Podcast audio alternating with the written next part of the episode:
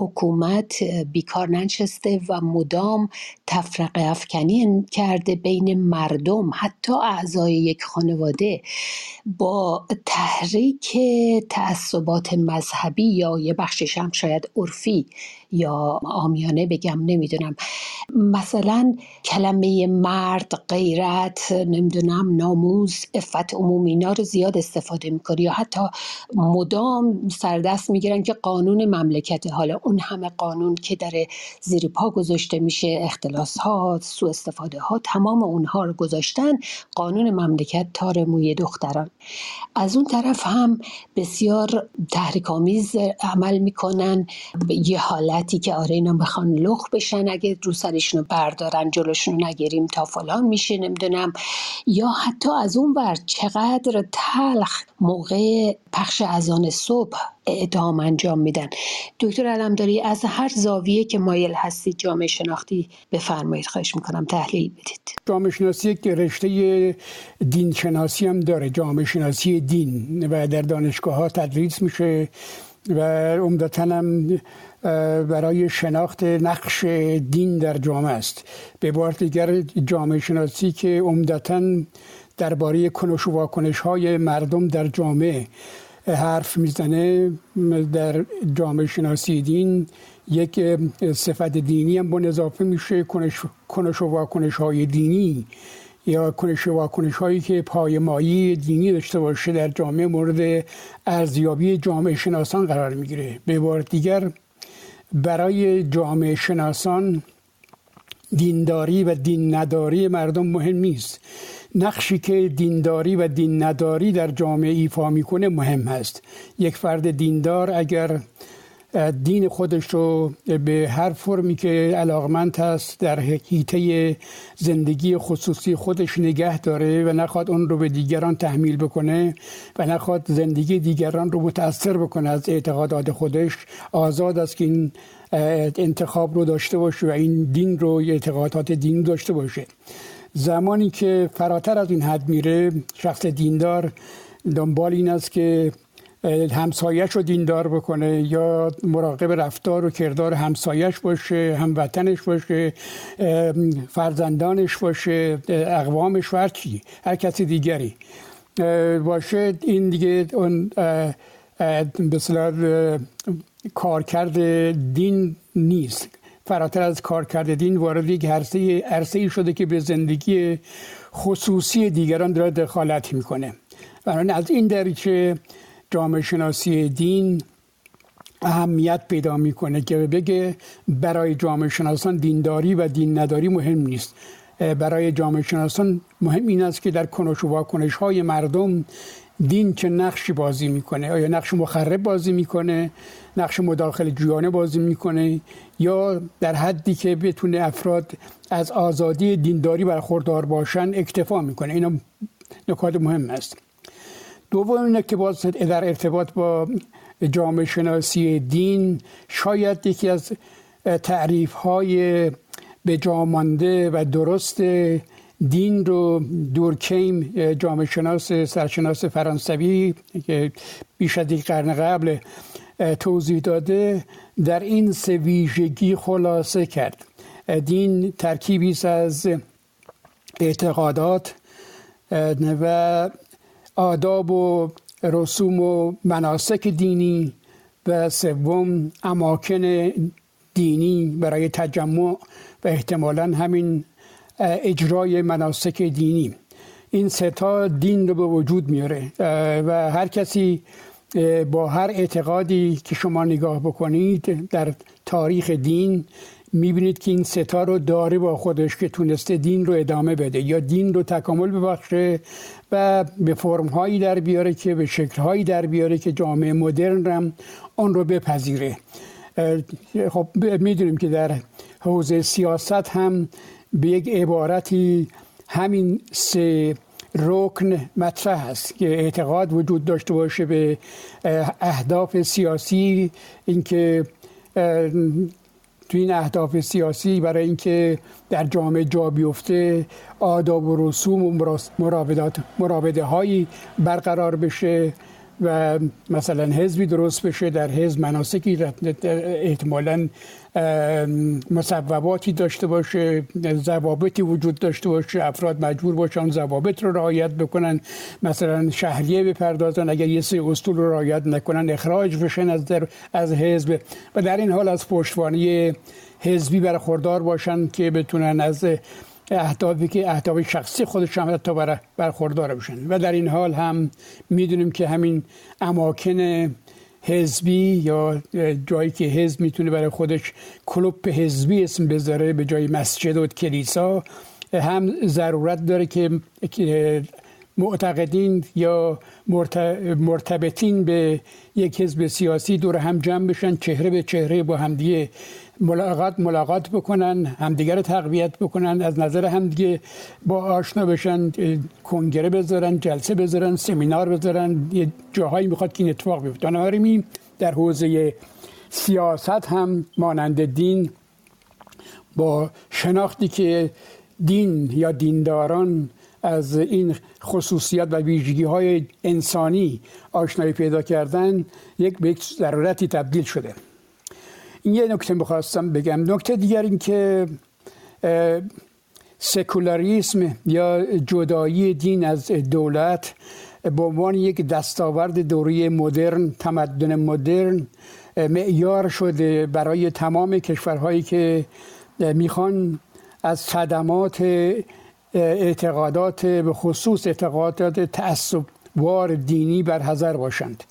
جدایی دین از دولت باز به معنای بیدینی مردم نیست و صرفا به معنای این هست که دین در حوزه چارچوب وظایفی که در حال اعتقادات مردم یا مردم معتقد ترتیب میدن تشکیل میدن محدود بمونه و وارد حوزه قدرت سیاسی و دولت نشه و از ابزار دولت و قدرت سیاسی برای تأمین منافع خودش یا منافع حزب سازمان مذهب سازمان یافته organized religion استفاده یا سوء استفاده نکنه. حالا ما می‌دونیم که کلیساها و مساجد به یک نوعی ارگانایز هستند سازمان یافته هستند و اینکوپریتید هستند و به صورت اصلا مدرن هم که شده باز این کوپریشن هم با خودش از جامعه مدرن برداشت کرده و فرم سنتی خودش رو تبدیل به فرم مدرن کرده که بتونه بیشتر موثر واقع بشه در جامعه. ولی در حال آن چیزی که مورد نظر من هست این که اگر سکولاریسم یعنی جدایی دین از دولت نزد دین بودن معیار هست و آزادی دین به مانند هر آزادی دیگر در چارچوبی که قبلا توضیح دادم مداخله در زندگی دیگران نباشه پذیرفته شده است. باید نگاه کرد که در دنیای قبل چون من صحبتان بر اساس نظر و عمل هست. هر دو رو دارم نگاه می‌کنم. باید نگاه کرد که در دنیای غرب که امروز ما در هر حال از یک نوعی دموکراسی برخوردار هستیم تا اونجا که ممکن هست این دموکراسی در کشورهای غربی فراهم شده با دین چه کار کردن یا دین چه کار با اونها کرده؟ تجربه از نشون داده که قبل از اینکه تمدن مدرن در اروپا به وجود بیاد باز اینکه تاریخ تمدن مدرن کی هست اختلاف نظر هست توافق وجود نداره که کی شروع شده. بعضی معتقدن از قرن 15 هم شروع شده بعضی معتقدن از قرن 18 هم شروع شده. ولی مهم اون نیست. مهم که این تمدن مدرن یک سری ویژگی هایی داره که من در نوشته های خودم به 15 تا یا 16 تا ویژگی مشخص تمدن مدرن اشاره کردم. یکی از این ویژگی ها همین جدایی دین از دولت هست. این جدایی دین از دولت نه شروع به اصطلاح تمدن مدرن بلکه در نتیجه تمدن مدرن هست. به عبارت دیگه وقتی ویژگی های دیگر در جامعه مثلا اقلانیت اجتماعی اقلانیت که در جامعه می‌تونه هم در اقتصاد داخل باشه هم در زندگی خصوصی افراد داخل باشه هم در انتخاب نوع سیاست نوع سلوک زندگی شیوه زندگی موثر باشه. بخش های از همین همین مدرنیته هست. مدرنیته ما در این حال هم دین رو وادار کرد که به وظایف سنتی خودش که در آغاز به یک نوعی تعریف شده بود برگردونه. اونها رو به اصطلاح به خیلی به سمبولیک بخوام بگم اینکه دین رو به درون کلیساها فرستاد. مدرنیته سبب شد که دین رو به درون کلیساها فرستاد. به سادگی هم البته نبود. قبل از مدرنیته شما اگر هم اروپا رو نگاه بکنید می‌بینید که جنگ های بسیار خونینی که بین خود مسیحی اتفاق افتاده وحشت بسیار وحشتناکتر از جنگ است که در میان مسلمان ها اتفاق افتاده. به عبارت دیگر جنگ بر اساس دین یا با پوشش دین برای کسب قدرت بیشتر.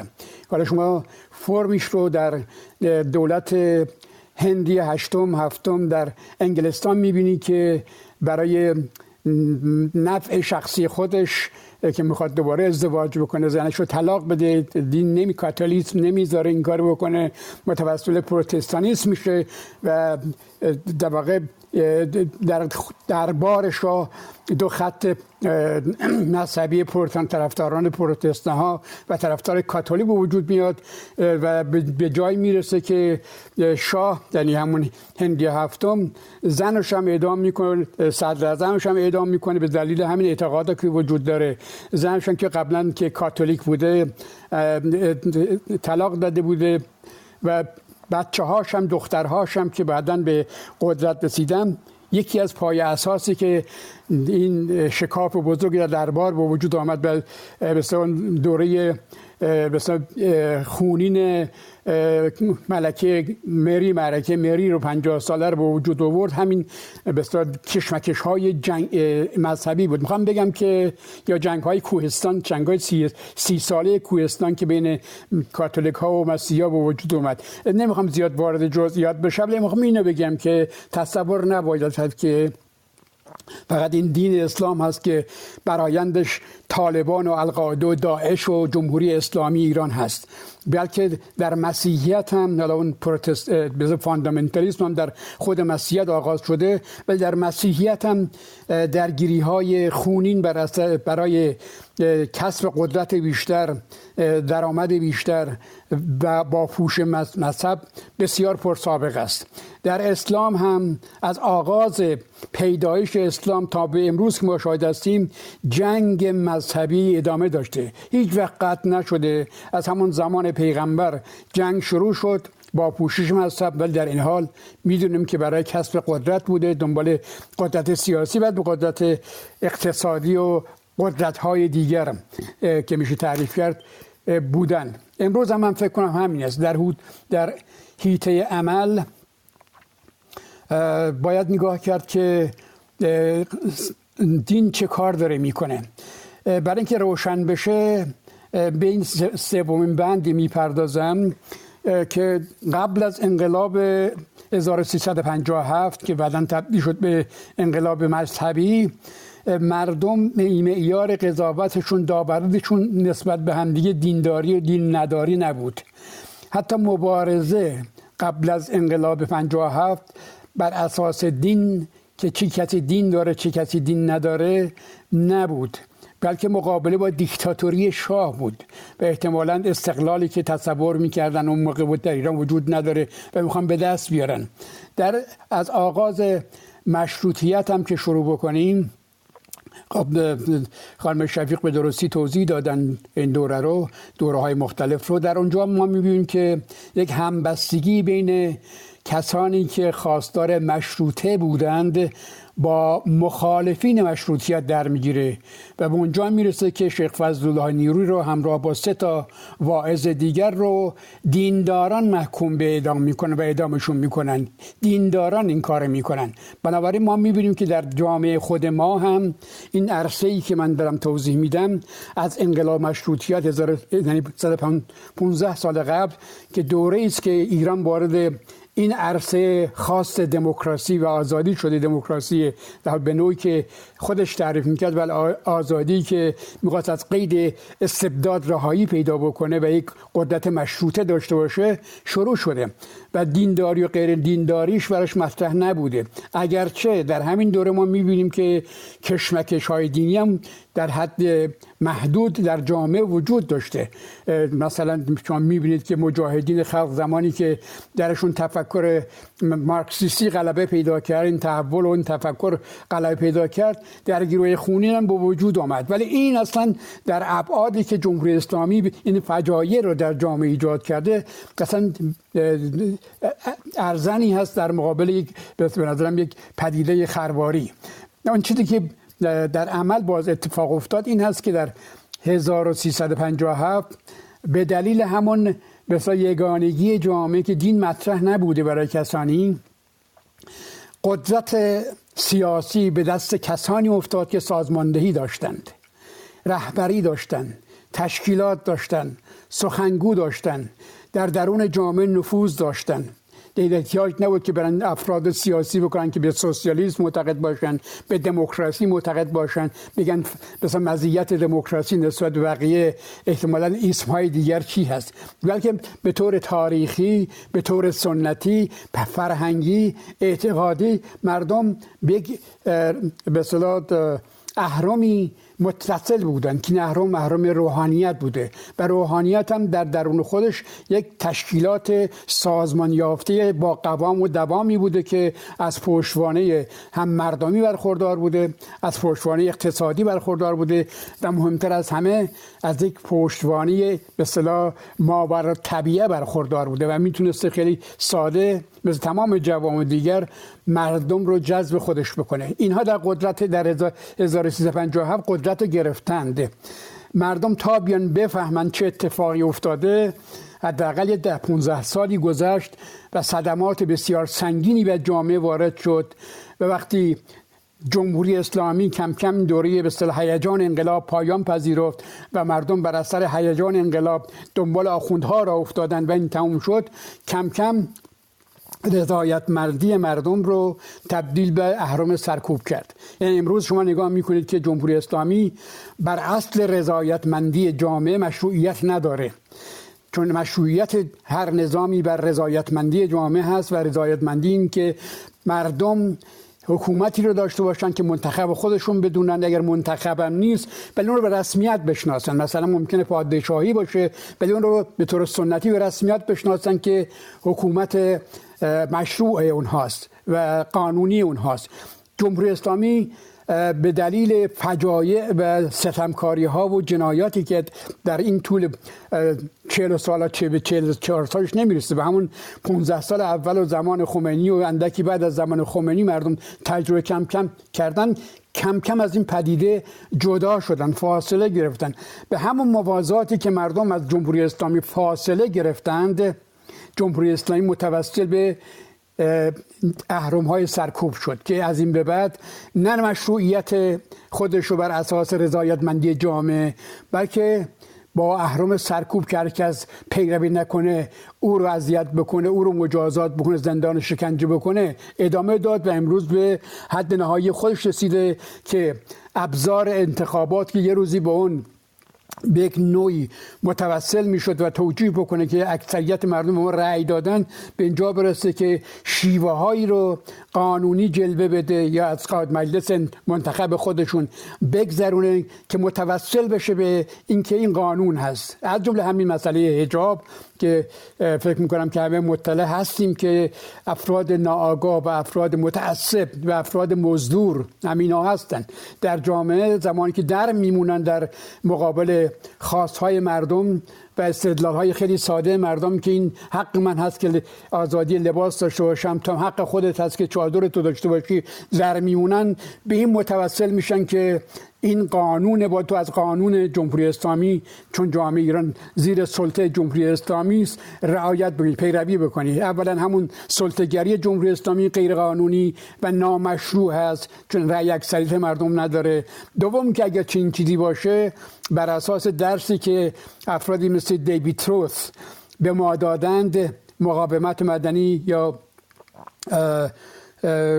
نافرمانی مدنی زمانی که قانون ضد اخلاقی هست ضد حقوق مردم هست. باید باش مقابله کرد. قانون که به مقدمه نیست از آسمان افتاده و شده دیگه نمیشه نمیشه رو تغییر داد. قانون رو باید جامعه تصویب بکنه جامعه حمایت بکنه. و همطور که الان اشاره کردم دیوید تروث یک اصطلاح متفکر آمریکایی زمانی که 1300 و 1848 یک قرن قبل بیشتر از یک قرن قبل وقتی به دولت آمریکا معترض شد روی دو تا پدیده. یکی اینکه جنگ علیه مکزیکی ها رو دولت مکزیک رو داشت همینطور ادامه می‌داد 1848 و دوم اینکه تبعیض نژادی رو همچنان علیه اقلیت ها ادامه می‌داد معترض شد و از پرداخت مالیت به دولت خودداری کرد. و نکته مهمم در اینجا این هست که دیوید تروث این در واقع تفاوتی است بین مقاومت مدنی و نافرمانی مدنی. مقاومت مدنی که شما بزنی و دری یعنی متوجه بشه که در افراد سرکوبگر می‌خوان به شما اذیت و آزار برسن شما دستگیر بکنن مجازات بکنن. شما مقاومت می‌کنید و وقتی مقاومت کردی اگر تونستی از دست در میری ضربه بهشون می‌زنی ازشون در میریم. نافرمانی مدنی باز بر همین اساس تعریف دیوید تروس این است که دکتر علمداری جان می‌خواید نافرمانی مدنی رو بعدا ادامه بدیم؟ نه آخر بس... بحثم تموم میشه اینجا اوکی بفرمایید پس. بله فقط می‌خواستم تفکیک دوتا رو اصلا در اینجا روشن بکنم چون برای جامعه امروز ما مهم هست. در این نافرمانی مدنی افراد مرتکب به صلاح شکستن قوانین جمهوری اسلامی میشن چون قانون رو غیر عادلانه می‌بینند و حاضر هستن که هزینه اونو بپردازن یعنی برن زندان یا هر هزینه دیگری داره. و این باعث آگاهی بخشی جامعه میشه. همون کاری که دارین می‌کنن باعث آگاهی بخشی جامعه میشه.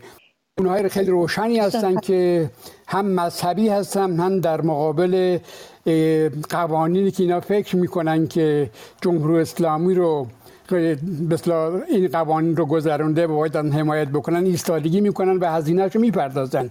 قدیانی همینطور خانم نرگس محمدی همینطور مذهبی غیر مذهبی کسانی که در زندان هستن هستن تعدادشون زیاد هست. هم زن هم مرد. اینا دارن هزینه می‌پردازن آگاهانه دارن هزینه می‌پردازن.